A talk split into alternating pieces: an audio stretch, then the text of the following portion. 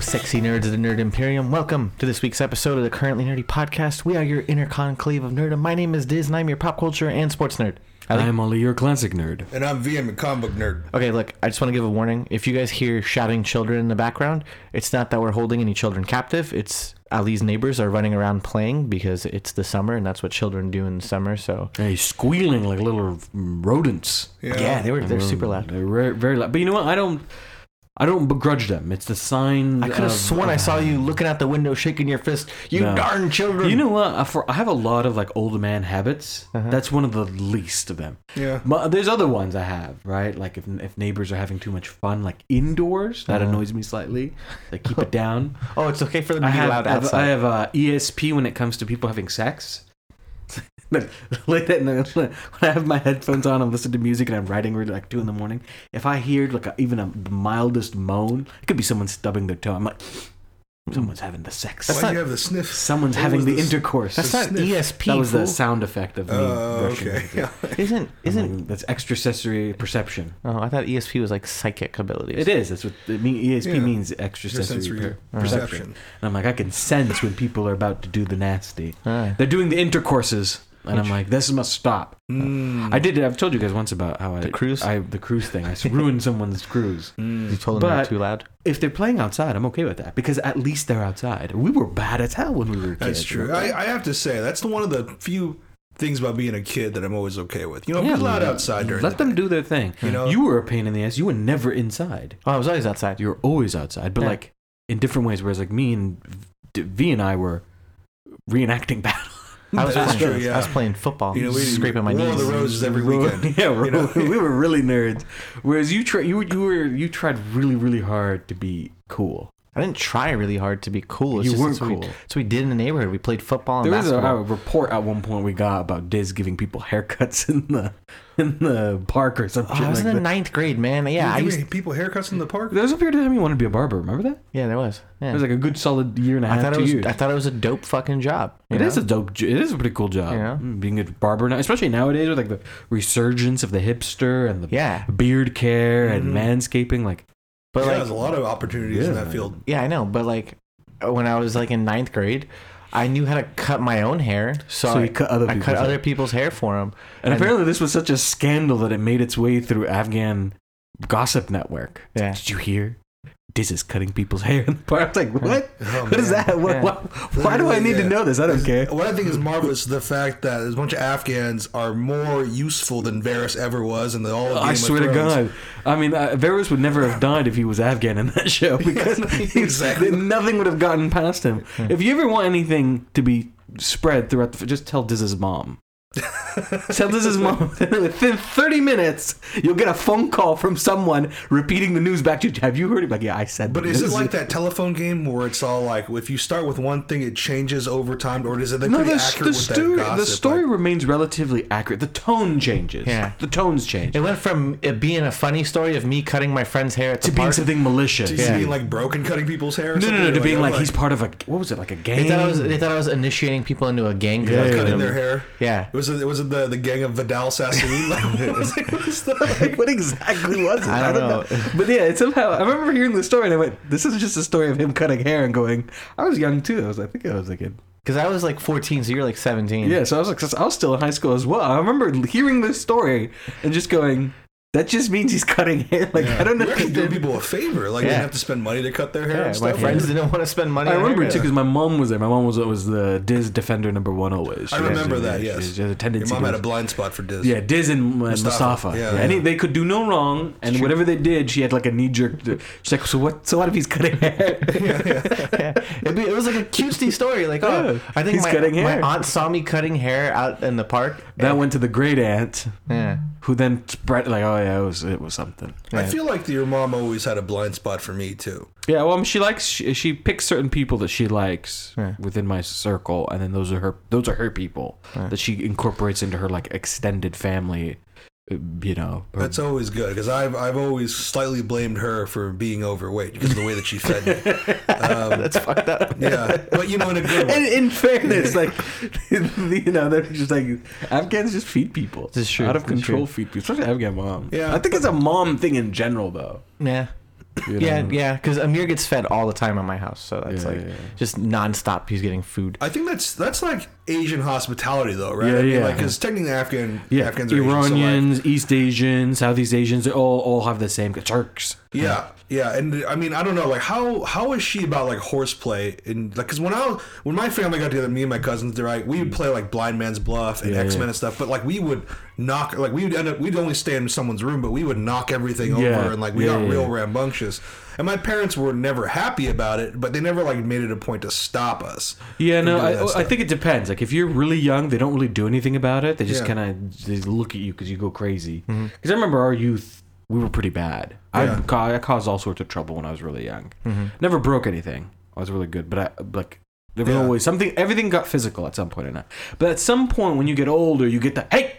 Yeah, yeah. like I think head pops into the room to like destroy enough things. A wall, right? If you could break a wall, then the head pops into the room. Yeah. Hey, when we were younger in Virginia, what they would do is they'd make the younger cousins fight. Right, like we'd have to wrestle each other. Well, I mean, not the adults wouldn't do this. It was the older cousins. The older cousins would actually clarify.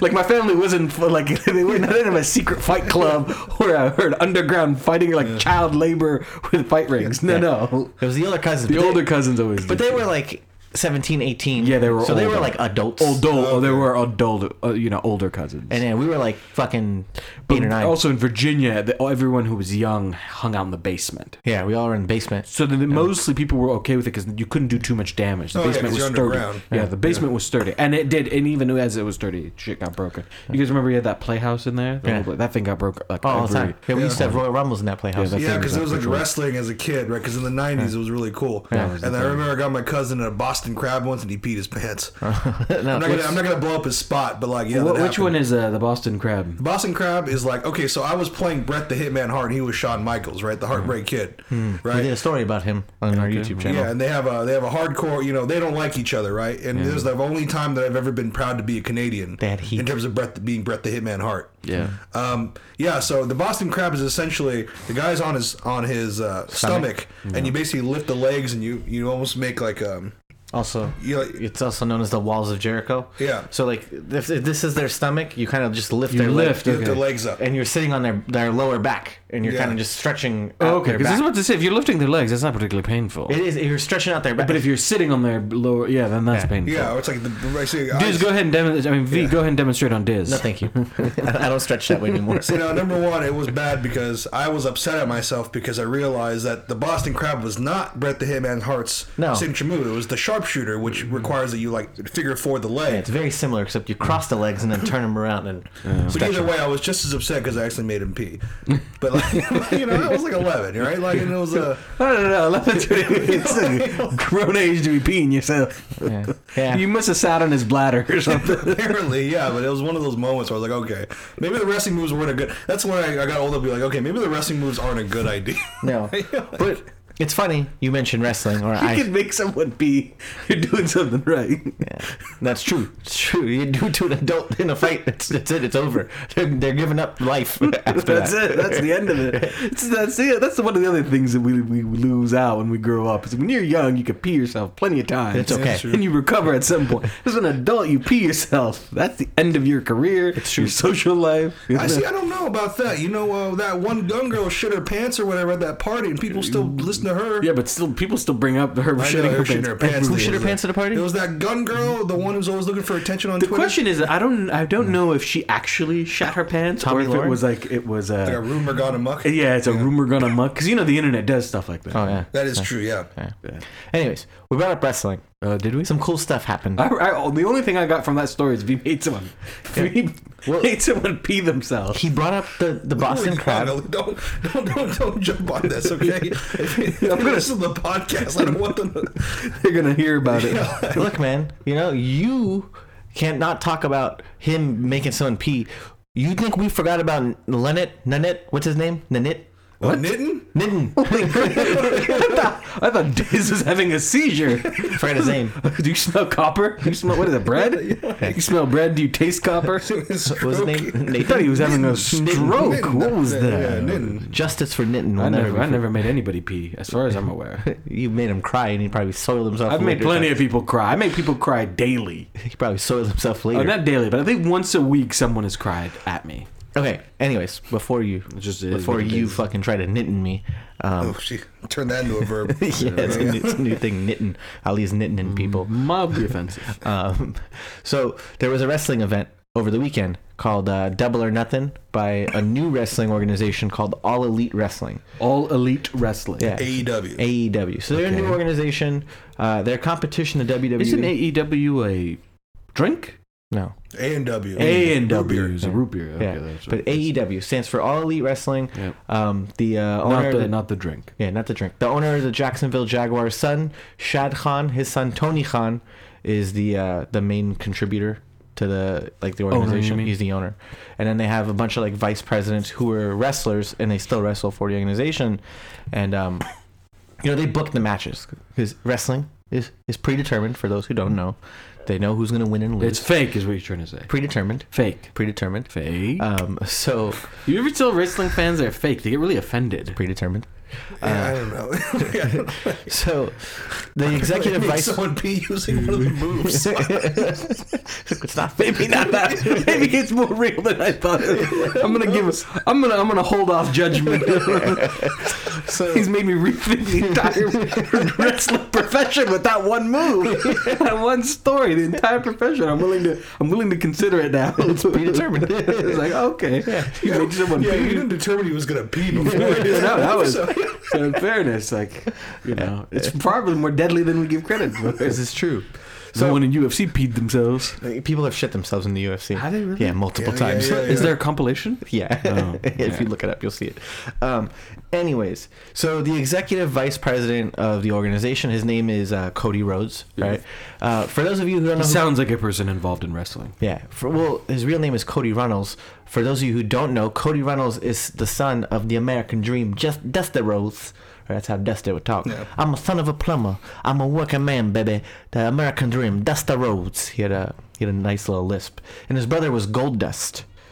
Did you ever watch wrestling in the 90s? Goldust. Vaguely. Goldust came out in gold paint. Yeah, I remember. A blonde androgynous. So, his brother, Cody Rhodes, who's 20 years younger than him, by the way, is the executive vice president. And he's married to a woman named Brandi Rhodes. Brandi Rhodes is an African-American woman, right? So they had a media scrum after the AEW Double or Nothing event. And a reporter asked Cody Rhodes, hey, we saw a lot of diversity in your show tonight. There was, there was wrestlers of different backgrounds, different races. There was a lot of women on your show. You brought Japanese women. You brought black men. You brought gay men. Was that something that you guys did deliberately? All right. Mm. And he said, being married to being in an interracial marriage, I didn't think that I could be racist because my wife is black. Mm-hmm. He's like, I remember one night I was talking to Brandi and I told her, I'm like, Brandi, I don't see color. Mm-hmm.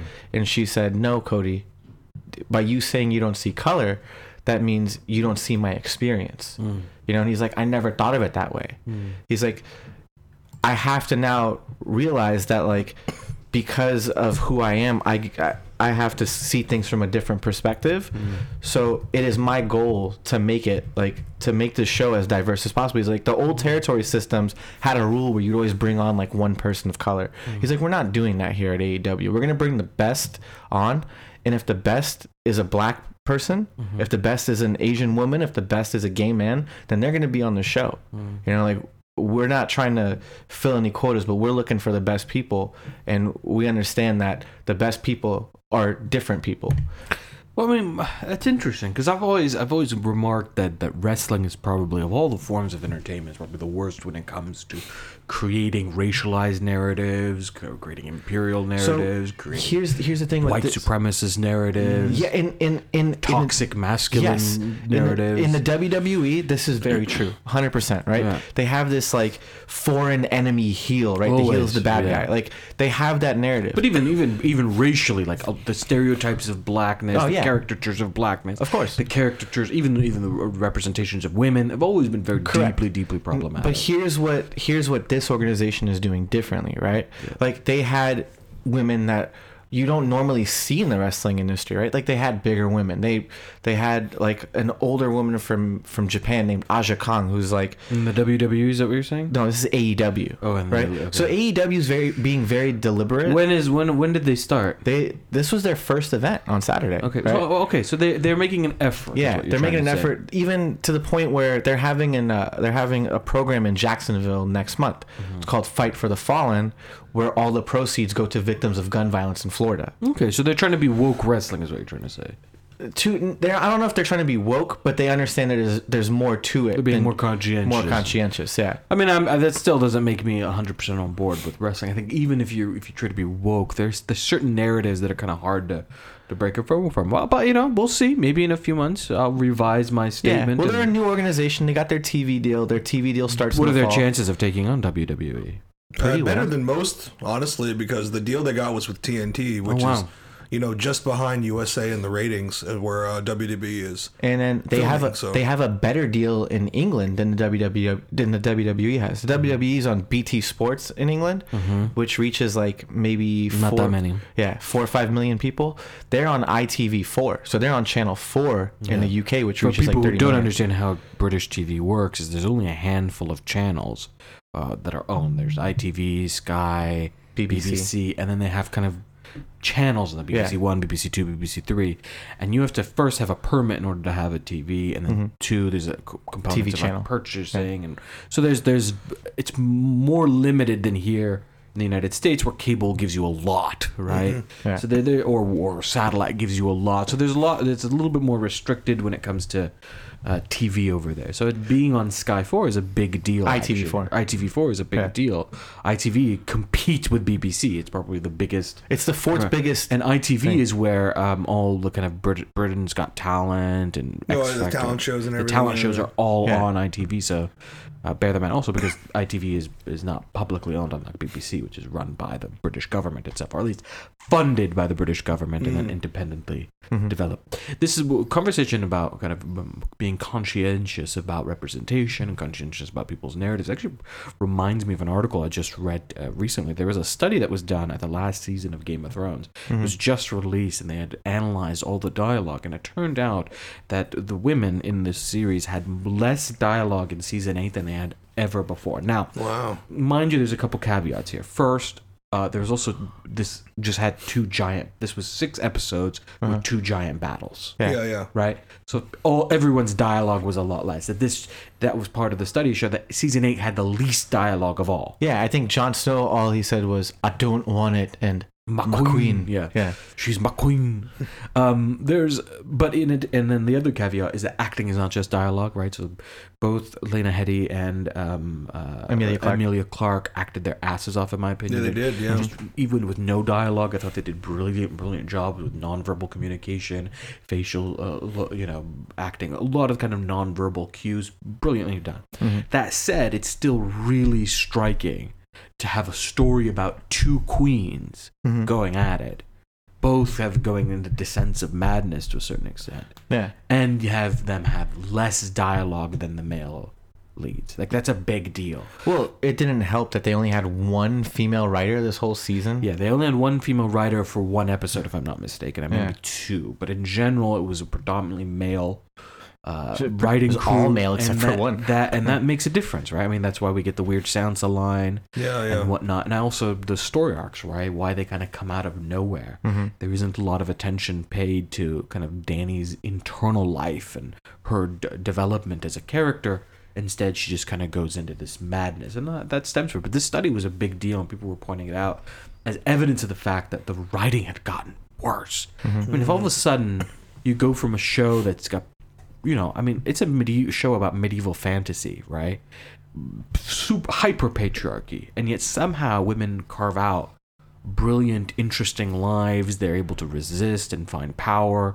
They do all sorts of, and they have these great lines. I mean, some of the best dialogue comes from the books, and they're replicated in the show. I mean, some of the stuff early on Cersei's conversation about power with Peter Baelish. Yeah, it's a good one. Such a good. I can't watch that and go, that this is power is power. Power is power. I mean, there's this, the way she does that is so. All of Lady Elena Tyrell's phenomenal lines, or the conversation between Varys and Tyrion about power. There's a lot of really, really, really good dialogue that's in the show, and we see that dialogue shrink and shrink and shrink. And in some ways, that reflects the kind of the episodes or seasons themselves. But definitely, by the time season 8 rolls around, I mean, apparently they lost more than half of their speaking lines in comparison to previous seasons. That's unbelievable. It really sucks because, I mean, I read the first book, and you know, in terms of like actual physical violence, it's not nearly as much as people want to make it out to be, because the intrigue really kind of comes from, you know, it's almost like those old Chinese dynasties, like people poisoning each other. Like that's like there's a certain intrigue that comes with the dialogue and with the backstabbing from a psychological and emotional point of view as opposed to a physical one. And I think that was one of the things that made Game of Thrones so compelling in the first several seasons, because you didn't need to have a knife necessarily to have the power. Your point across. That's the key, right? It's like, and I think George R. R. Martin himself says this. Like, there's not a lot of battles in his books. He says he's very open about it. He's like, there's wars, but it's not a story of wars. It's a story of people. Because I think at the end of the day, like, one of the things that made Martin's writing so interesting, and to be fair, I didn't like it when I first read it. Yeah. And then as I got more into it, I began to kind of understand the appeal of it. If it surrounds battles, then it's basically a regular fan. It's a Forgotten Realms book. It's a dragon, you know. But like, what made Martin so interesting is that I think he really tried to emphasize the amount of damage one can do with words, the amount of damage that one can do with influence, right? And that's that was the charm of it all, right? And even then, when you did have death scenes, right? The death scenes didn't always mean heroic ends. Yeah, like, you know, not everyone goes out in great battles. People die on the shitter, like in the case of, spoiler alert. I mean, it's not a spoiler at this point, but Tywin Lannister. There was a meme, like, well, not, I don't know if you consider it a meme, but there was like a picture where it said the noble person dies a traitor, right, with Ned Stark. Yeah. The lavish dies like on the or whatever, like what's the word I'm looking for when like you're kind of like brought down, you're kind of garbage. I don't know. Knock down a peg? No, that's like a term. I don't know. Like degraded? Degraded. The lavish dies degraded, talking about Tywin Lannister, right? The noble, the honorable, or the most loyal is exiled alone. The traitor died serving, you know, like, so who's the exile? The exiled is Jon Snow. The traitor initially was Jorah Mormont. He died serving, you know, his queen. So it's kind of like it. Yeah, well, he believes in subverting, right? Yeah. The thing is, he doesn't just shock and awe for the sake of shock and awe. So, for example, the Tyrion or the Tywin death is a prime example of this. A lot of people have been talking about how the deaths in season 8 were really meaningless, right? So an example being Varys, right? Like Varys' death is just like you kind of go, what? Yeah. Right, and then the same thing with a lot of the kind of deaths that happen. You just go, I'm not so sure. Just kind of even Jaime and Cersei's death. Jaime and Cersei's death, or Dany's death. Tywin dies on the shitter. Don't tell us that the audience isn't prepared for the unexpected, and don't tell us that the audience is unwilling to accept deaths that. They accepted the Red Wedding, they accepted the Purple Wedding, they accepted Tywin's death. But the difference is between all of those is that they all had lead-ups that had satisfying conclusions. Yeah. Like, we saw the tension between Tyrion and Tywin building. Yeah. Building for seasons and episodes until it culminated with him killing his father. That makes sense. After killing Shay. It makes sense, right? There's a whole, like, you build up to it. Dany's death comes out of nowhere. Yeah. And it's not a particularly good death. Like, I will always say, you could have kept it. I mean, as much as I did, I'm not a fan of Dany dying, but you could have kept it if you had just done a little bit better, right? Yeah, I think that's... I think a lot of people who are apologists for the writing, one thing that they seem to emphasize is because I think they conflate the argument. It happens a lot, is where they think that people are upset that Dany turned. Yeah. Right? But to be fair, like, I didn't want her to turn, but I don't think, I'm not upset about her turning. I'm upset at the fact that she turned so quickly. Yeah. Right? Like, you could completely write a storyline in which that happens, but it needs to be developed properly. Here's the thing. Yeah. You could, as much as I don't like this ending, in fact, so much so that we are actually writing right now how we think Game of Thrones should end. Should be out in a few days. Check it out. But as much as we didn't like it, you could have technically kept every single bit of this plot if you just taken the time to... I mean, we said in our last episode, right? This was an unforced error. Yeah. Right? This was just an unforced error. It just... They didn't have to go the route that they did, and they certainly didn't have to do it the way that they did. If they wanted to keep this ending... Make it 10 episodes long and build up towards it. Well, they talked about it even. HBO was like, they wanted 10 episodes. HBO George R. Martin wanted 10 episodes. They wanted 10 seasons. Yeah. Like, they wanted, and you know, honestly, like, you could have done this in 10 seasons and make it look good. So, HBO said 10 seasons. George R. Martin said 10 seasons. Then when they said, oh, no, we're going to finish at 8, George R. R. Martin goes, well, then do it in 10 episodes. Yeah. The HBO goes, do it in 10 episodes. Now, mind you, HBO doesn't give a shit about the story. They're trying to milk it, right? Yeah, so, 10 episodes. But it's an entirely unforced error on the part of the showrunners. They're like, no, we're going to do it in 8. Yeah, because they want to go write Star Wars or whatever it is. Yeah, they did it in 6. Even worse. Entirely unnecessary. You have 4 episodes, 4 more hours you could have built that entire storyline. And it's not like the episodes were that much longer than the old episodes. No, only 2 of the episodes were a little bit longer. Yeah. And not that much. Oh, the long night, which was long. Yeah, yeah. And then another episode was just like 1 hour and 10 minutes or 1 hour and 5 minutes. And that's about it. The last episode was an hour. The last 3 episodes were like an hour 20, hour 10, hour 20. Yeah. I think it goes to show, though. I mean, in this situation, it's number one, it's nothing new when it comes to writing teams on TV, right? I mean, we heard about... I mean, when Dan Harmon was on Community with the one girl writer that was on there, like the kind of strife that she had to go through dealing with his advances. He apologized, too. You know, like he, of all the things, I think he probably kind of owned up to it more than most people do. But the own up was not like, oh, I was wrong and I've grown, but he admitted he's a shitty person. He says that. He said, I'm clearly a shitty person. Yeah. Because he is. I mean, it kind of shows. I don't know why you looked at me when you said that. Because... You remind me of Dan Harmon. What? The beard, not the intelligence. It's fucked up, man. Or the paycheck. For any of us. Yeah, him. He gets paid more than Dan Harmon. No, I don't. Rich bastard. Dan Harmon makes... You're the fucking master of coin on this podcast. No, I'm not. But anyway, the I think that, I mean, you know, when we talk about this, we also, you know, you kind of look at something like that, and you look at the writing teams of any show, really, and the fact that you have a storyline that does revolve around powerful women, and to not have a woman... be able to write that experience, what men assume powerful women are, is an indication of, number one, where the mindset of most men are at. Yeah. You know, their misconceptions about women in society in general, I think, is kind of reflects the writing. Yeah. Right? This is the fundamental problem of vintage media, right? Yeah. Is that vintage media is still so fundamentally behind new media, right? With the rise of social media, the rise of Twitter, the rise of Instagram, influencers, etc., is in some ways a response to the failures of vintage media, right? So people were unable to break into acting, break into writing, break into it, and so what do they end up doing? They go on YouTube. Right? So they find other avenues of breaking in because the traditional vintage routes are blocked to them. And we see this in Game of Thrones. If Game of Thrones, HBO, one of the most popular shows in the world, we can arguably say, writes its final seasons with 1 or 2, maybe 2 women writers, that tells you how far behind vintage media still is. Yeah. The fact that Patty Jenkins... Yeah, I mean, with the Wonder Woman thing, the fact that it was lauded as such a revolutionary thing that Patty Jenkins was directing. Or the reverse, in which Captain Marvel receives so much hate, just goes to show you how much the kind of traditional routes of stardom, representation, and media are still very much blocked off.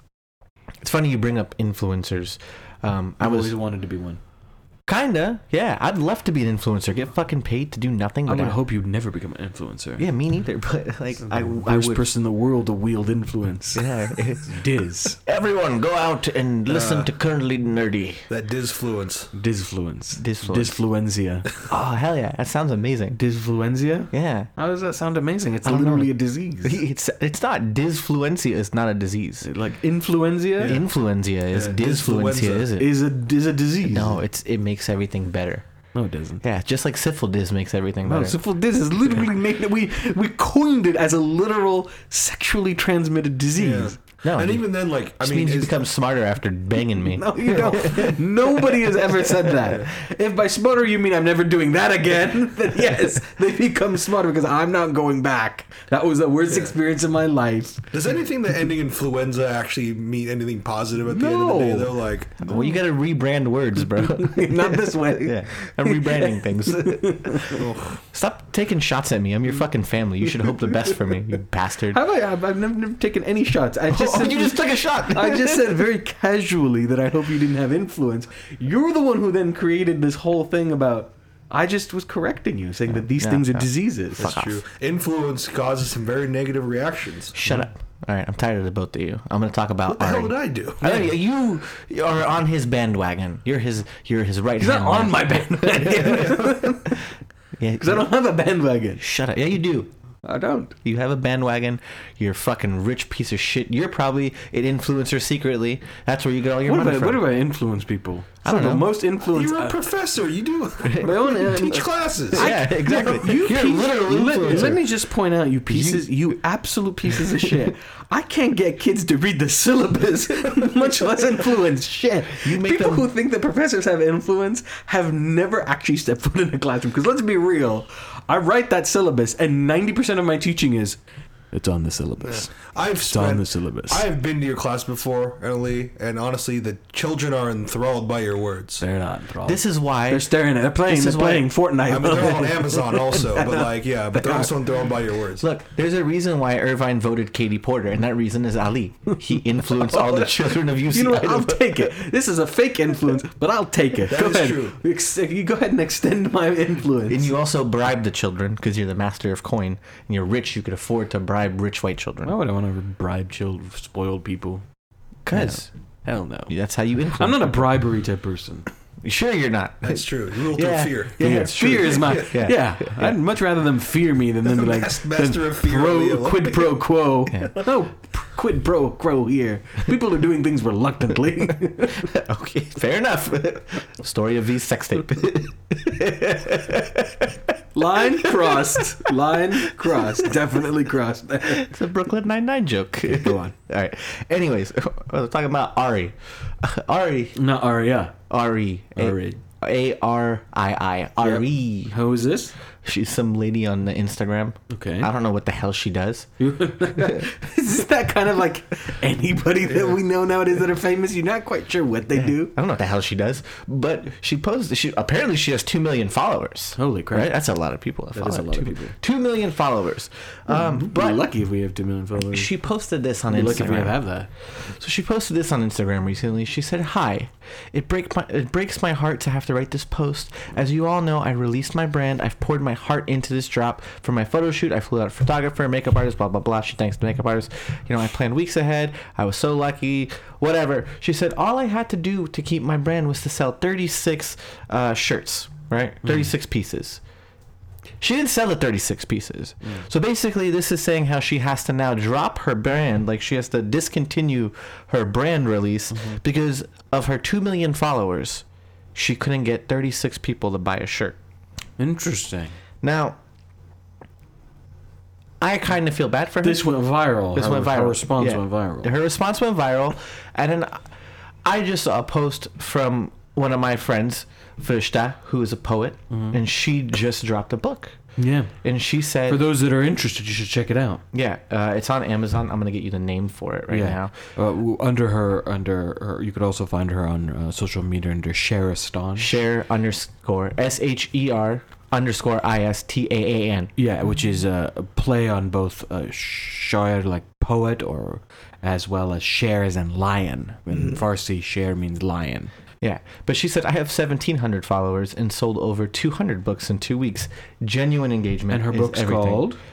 Her book is called Share, SHER, which means poet in Farsi. Or lion. Yeah. You can find it on Amazon. It's prime delivery, by the way. Yeah, highly recommended. Probably one of my favorite living poets. Yeah, she's dope. She's really dope. Yeah, but, I mean, it just goes to show you that followers aren't everything. You know, there's the difference between actual engagement versus, followers. Yeah, absolutely. I mean, when you think about it, I mean, this is all one big illusion. We talked about this before with YouTube, like, people who create content and everything. Yeah. People who, it seems like people feel like they're in the bedroom with whoever they're watching, when in reality it's a complete construct. Yeah. Mm-hmm. And I think someone being that I, have a food blog and, obviously I am trying to build something through my Instagram and everything else, like, you realize that, there are a lot of easy solutions that aren't really easy.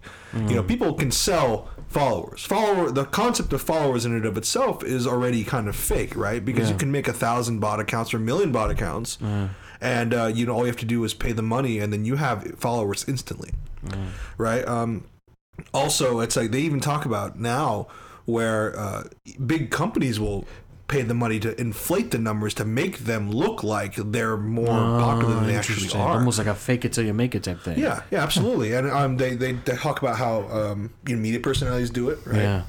A lot of people in Hollywood also buy followers. Like that's kind of this unwritten truth about things, right? It happens more than people expect. There's an element of like, you kind of convince people it's good, so you fake that it's good almost. It's really no different from we talked about the Fire Festival and all these other things, right? Like these scams. And the reality is those things don't exist without the influence of social media. Yeah, that's true. The guys like Billy McFarlane, the reason why they even found that much success is because they were able to master a concept, which a lot of flim-flam men have throughout the years. They just happen to take on this tool, right? Which is snake oil salesman in a different way. They're able to sell the concept of something. Or the experience of something. They're able to give you this thing that you think that you want without ever actually providing anything tangible. Yeah. Right? And that, I think that in and of itself is really the definition of what we would call a quote-unquote influencer today. I mean, if you think about it, it's the whole close your eyes and imagine yourself on the beach with a cocktail in your hand. Like, it's very much that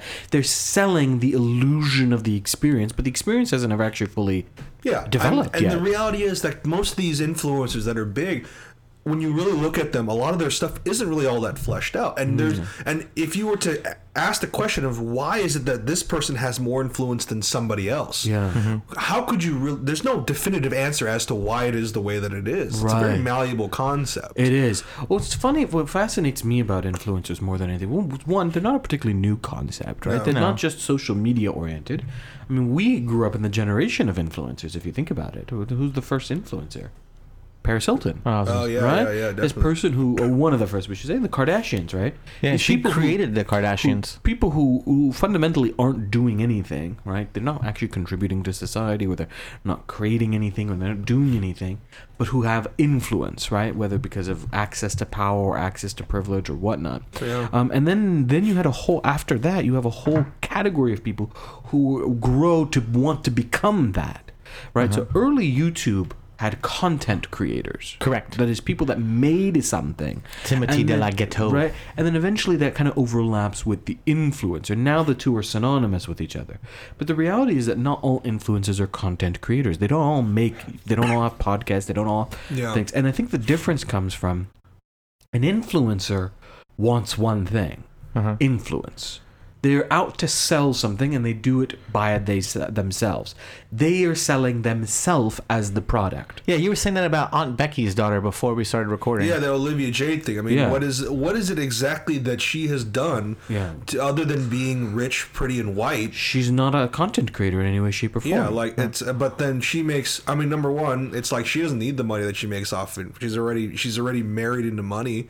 Right, but I think the one thing that influencers have the advantage is that if you're rich already, you're selling the concept. You're selling of people like the ideal of what it's like to live in this lap of luxury. Yeah. Well, there's a voyeuristic component to being an influencer, right? It's they're selling themselves, their lifestyles, etc. But content creators, not always, right? Content creators have a product to sell. Generally, they're selling their podcast, or they're selling their comedy, or they're selling their music, or something. Yeah. However, the two can overlap with one another. I think that here a bit of interesting history would be illuminating. The history of YouTube, right? YouTube starts off fundamentally as a radically egalitarian social media platform. That is literally YouTube. Yeah. You turn on the camera and then you're able to connect with people. You're able to put up any video, you getting tased in the nuts, your cat doing crazy things, you know, that type of stuff. And then you start to create your own stuff. Because why? You don't have access to film school. You don't have access to the movie theaters. You can't have, you're not on the silver screen. You're not able to get a record label, but you're able to reach an audience still through YouTube. Justin Bieber gets his start that way. Troye Sivan gets his start that way. A variety of them get their start this way, right? They start off as these as these connections, right? Yeah. And originally, the kind of community is a radical space. It is predominantly queer. It's predominantly emo. It's predominantly alternative. There's a lot of kind of alternative personalities, people who don't quite fit, have physical IRL communities, who find URL communities, right? And they build it. And it's, we see this like in Britain 2008 or so. We see the meetups. America less so, but we saw them in the UK in particular. These small events in which people would meet at a sort of horizontal level. Communities of content creators and content consumers, all generally at the same level. They would meet in London in a park, and it would just be a park. Now, compare and contrast that to VidCon. Yeah, which is held in Anaheim. Anaheim, the largest convention center in Southern California. It's coming up, too. Yeah. Coming up. Is Anaheim bigger than San Diego Convention Center? One of the largest. Yeah, one of the largest. Anyways, the point being, there's a barricade between you. There's security guards. There's back entrances. You have actual them being treated as celebrities, and you as the consumers of that celebrity, as fans, not content consumers. That history is an interesting history where you go from a radical egalitarian platform to this, and the fundamental interpolation there is what? Corporations. Right? Corporations get involved and they go, this is an opportunity for us to sell. The influencer then has probably the most insidious position in society, because their one and only job is to do what? Sell you things. Sell you things, right? And not just sell you things. Their one and only job is to sell you things that doesn't belong to them. They didn't create that thing, though. Some do, but most don't. They sell other company stuff. They act in some ways as the middleman between corporations. Gramsci wrote this very interesting bit when he talks about hegemony, about the organic intellectual, a person, ordinary person who rises up and speaks for the people. This is called an organic intellectual of the streets, would be the way we would think of it today. Right? Leaders of protest. An early YouTube, and a freak in the sheets. Yeah, the early YouTube community in some ways. You know, that's what they meant. That's, you know, early communities. I mean, I'm using the term organic intellectual very broadly here, very loosely here, right? But that's what they were, right? You had queer representation, you had black representation, you had Asian representation, you had all these kind of small people who you wouldn't see normally on your movie screens there. Then the corporations got involved, and suddenly it became stratified and predominantly white and predominantly male. So some women thrown in there, a little bit more accepting of sexual diversity, but in general, not as representative as it used to be. All for the purposes of what? You build these people up. Why? Because they can sell something. Hey, I found this really cool product. And originally, we didn't even know they were ads until recently. Yeah. But all that shit was ads. It was being shaped. Well, how can I make a video if I'm going to sell this dating app? I'm going to make a video if I'm going to sell this gummy bear. How am I going to... Like, all these things shaped the content itself. There were no longer content producers. That's not to say there are no content producers on YouTube. But now it's all shaped by... peddling influence. It's not there was memes that were created in the name of selling products. There's challenges made in the name of selling products. The Crave challenge was a Bird Box challenge. We saw that was a lot of people go, oh well, that was actually a Netflix sponsored thing for influencers, right? And even then, like I think Beats audio headsets, that stuff, they're all... I would be remiss if I didn't also mention, and I wish we had discussed this more because it just kind of came to my head, but Twitch, video game influencers, right? I mean, technically what they're doing is they are playing a game that is made by somebody else. They're doing nothing more than doing something that is already made for them. Technically, they don't necessarily create a product either. and they have some of the biggest sponsorships now. Yeah. They're companies. Called Red Bull athletes and stuff, right? Look, I don't have an issue. I don't believe everyone needs to create content, right? People are entertaining. Yeah. They don't always have to be creative, but that's okay. The problem is it's a dishonest relationship. Yeah. Right? This is a deeply exploitative, extractive relationship. You have a small segment of the community who now genuinely believes that they have, thanks through social media, YouTube, etc., that they have a genuine connection with people. In other words, what these corporations are doing is commodifying the feeling of familiarity. Yeah. The feeling of community. Yeah. That is a deeply exploitative relationship. This is one of the reasons also why I think people are far more defensive of celebrities than they've ever been before. People talk about cancel culture all the time, about, oh, cancel culture is ruining everything. But I think it's actually the opposite. Cancel culture is only a very small... The opposite is true, that the people that get canceled have their ardent defenders. That is true, yeah. Right? And celebrities have always had that. Let's be real. Michael Jackson had that back in the day. Yeah, of course. Yeah, but there is something now about that commodifying that familiarity, of commercializing the connection, the fake illusion connection that you have, that creates a very exploitative relationship. Well, it's a lot of these content creators are creating personas, right? I don't want to talk about James Charles and Tati Westbrook at all. I don't really care about their drama. Let's give them no more influence than they already have. I don't want to talk about their drama, but it started over him fucking sponsoring a brand that was against her brand, even though he uses her brand stuff, but he has this persona he has to put out because he made a deal with this company to get a fucking ticket to go to Coachella or whatever, right? Security for Coachella. Yeah, same shit, whatever.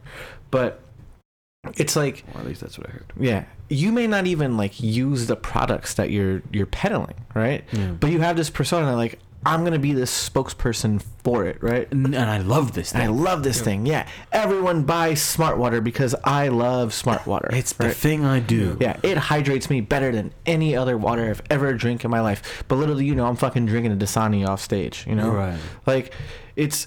They're playing up to their fan bases, and we call our fan base the Nerd Imperium, right? Yeah. And it's just you guys listen to us, we want to have a cool name for it. So ironically. Right? Yeah. These people are hi, sisters. This is James Charles, and I'm going to talk to you about fucking NARS makeup or whatever. I don't. There's NARS and makeup. No, I don't know what that even is. I don't know. Maybe it is. But I think what you're getting at here is the issue of authenticity. They're selling something that's meant to be authentic that's not. Yeah. I mean, I will tell you, not going too far into the drama as well, but, the reality is, this thing happened, right? And supposedly...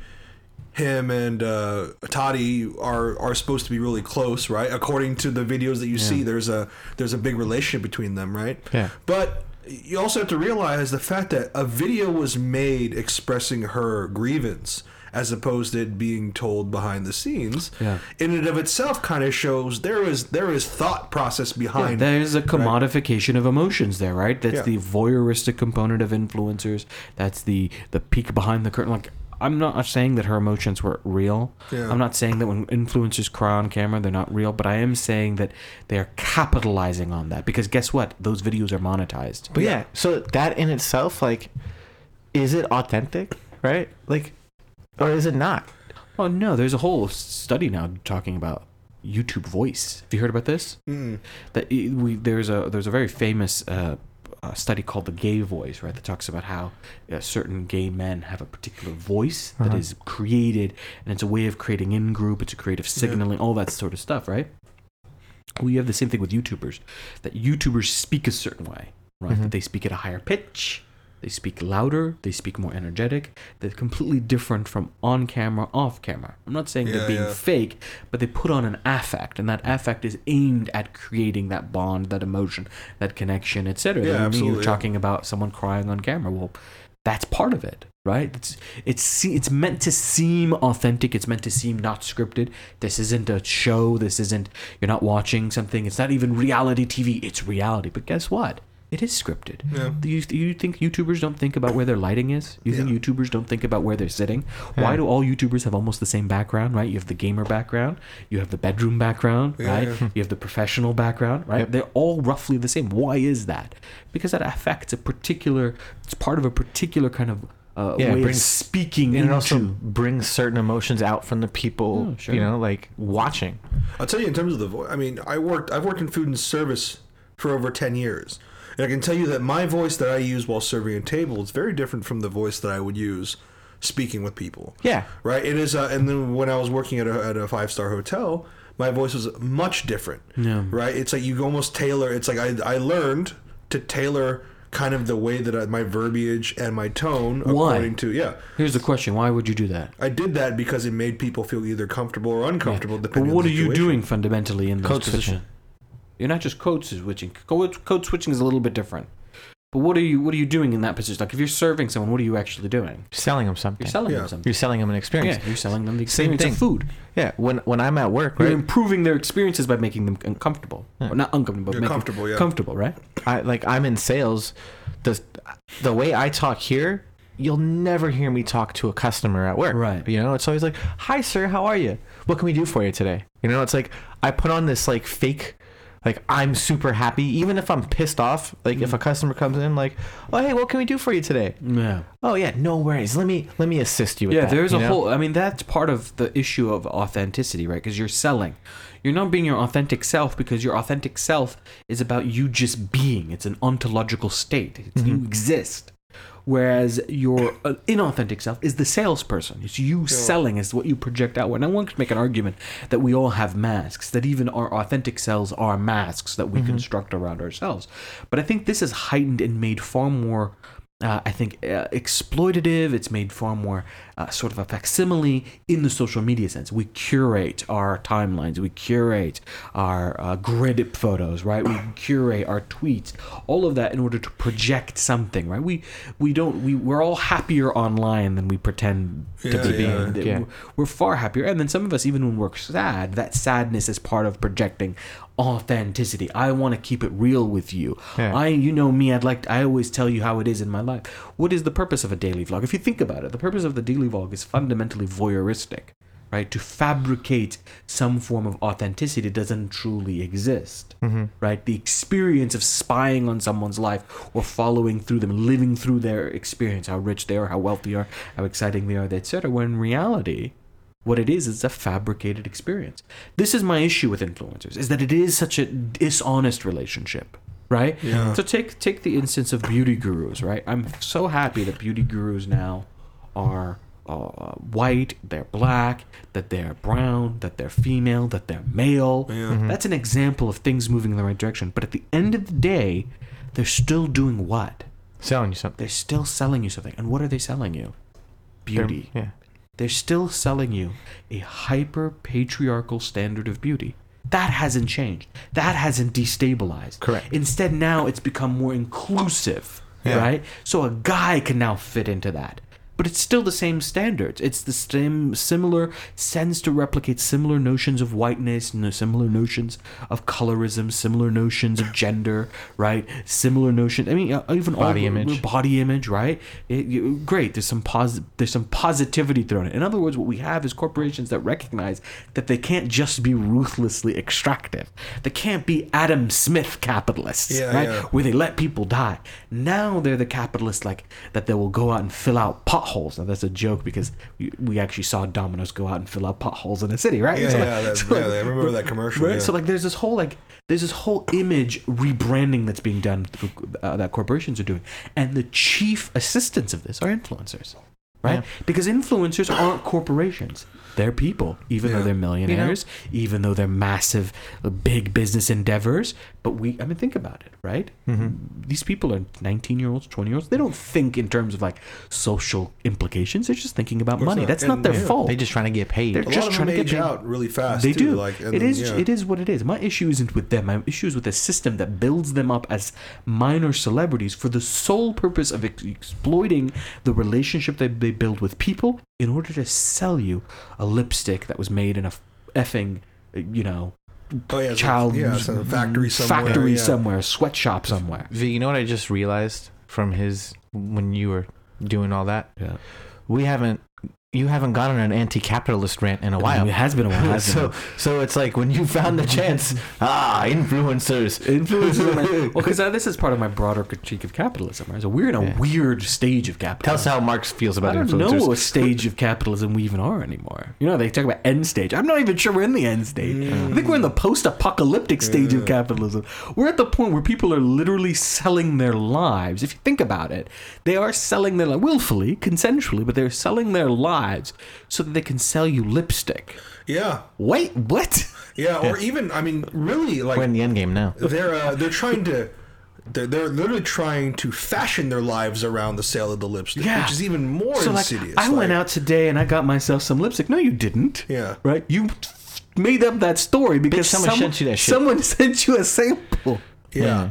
Yeah, so I did, you know, and to be fair, I'm in this circle with food, right? Because I have my Sandwich Slayer stuff. Well, you're not. I wouldn't call you an influencer because you actually enjoy food and you're actually. I have no influence whatsoever. Yeah, you're actually eat things because you tell me to eat them. Yeah, but also because I think you're actually creating content.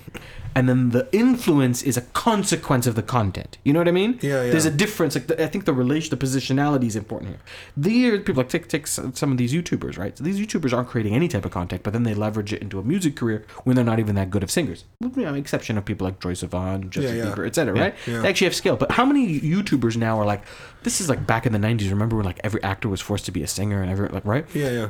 To be a triple threat. Well, Paris Hilton just put out a new music video. YouTubers do the same thing. Right? It's like they put out music videos and they do music, but it's like they're not even singing. Like Logan Paul, he raps, right? It's like no, every day, bro. But you're not. He's not a rapper. There's like actual talent there, but he knows that that's another way that he can get money if it makes it on iTunes.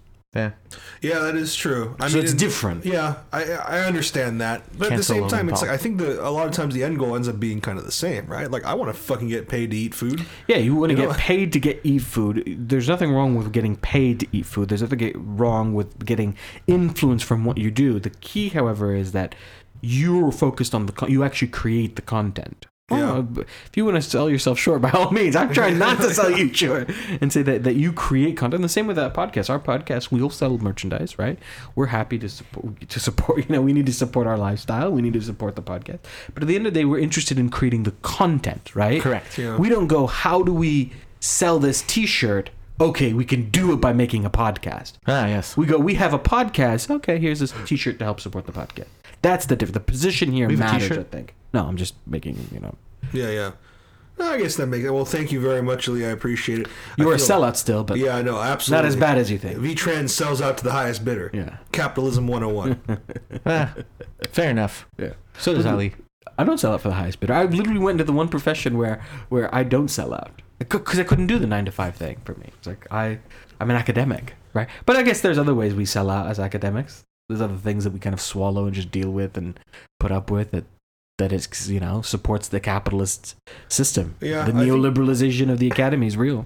The idea that you can be completely separated from the system in and of itself, I think, is ridiculous. The system needs to be overthrown, but in order for it to be overthrown, you first need to be able to be aware of what's going on.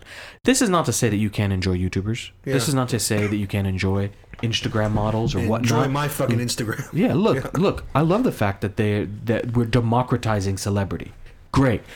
As many micro celebrities as you want, go for it. Mm-hmm. You want to become famous on Instagram because you take really good shots of your outfits. Love it. Love it. Love it. You do you. Do you, right? Boo-boo. Do you. Love it. What I don't want is that for that to be leveraged in an exploitative relationship that is delusional, that is emotionally unhealthy, and that is fundamentally abusive and exploitative.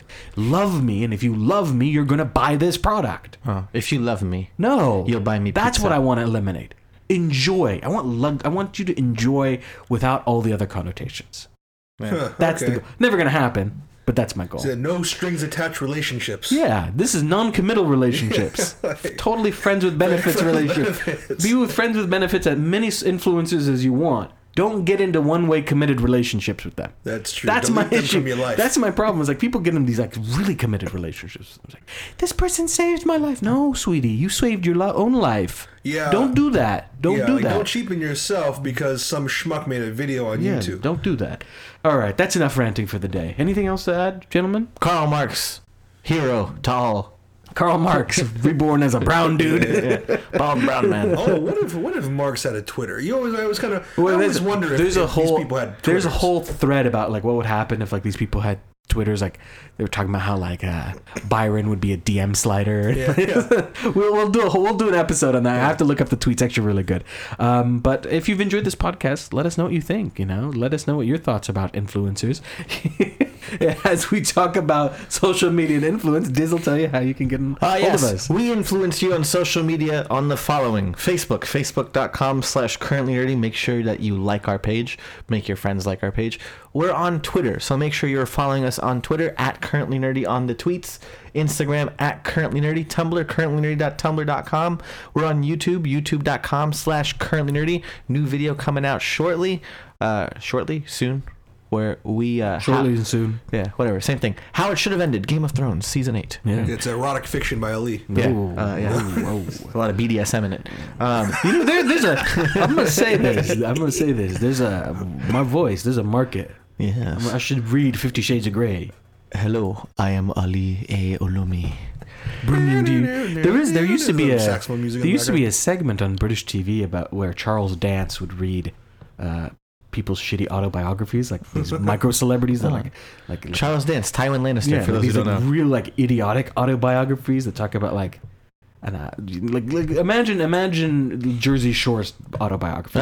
He'd read those but with his patrician voice. It's pretty good. Yeah, it's really good. I am Mike the Situation. Yeah. Imagine that. Yeah. All right. Anyways, we're on iTunes, Google Play, and Stitcher Radio. Make sure you subscribe to us on all of the above. And if you have already subscribed to us, great. Now give us a 5-star rating, you bastards. We need 5-star ratings and reviews. Give them to me, please. Tell me that my voice is almost as sexy as Ali's. And give a title for V's sex tape. If you want to get us individually, you can. V, how can they reach you? Listen, if you're going to give me a title for a sex tape, you better fucking subscribe to my Instagram. Right? And that's the food one, the Sandwich Slayer. Subscribe to my personal one, too, where you can really see all those BDSM photos and whatnot. Oh, my God. No, it's not. I'm only kidding. Doesn't Instagram not allow porn, right? It doesn't. No. Yeah, it doesn't. There's no pornografia. No. So VTran214 on Twitter and Instagram is my main one. But if you could, please follow my food account at the Sandwich Slayer on Instagram. Also at thesandwichslayer.com. Ali? You can catch me on my Instagram and Twitter at AAOLOMI, or on my website, aliolomi.com, or on our sister podcast, Head on History. Diz. You can find me everywhere at Dizbullah, DIZBULLAH. For everyone here at Currently Nerdy, thank you for tuning in. And remember, stay smart, sexy nerds. And all hail the Currently Nerdy Empire.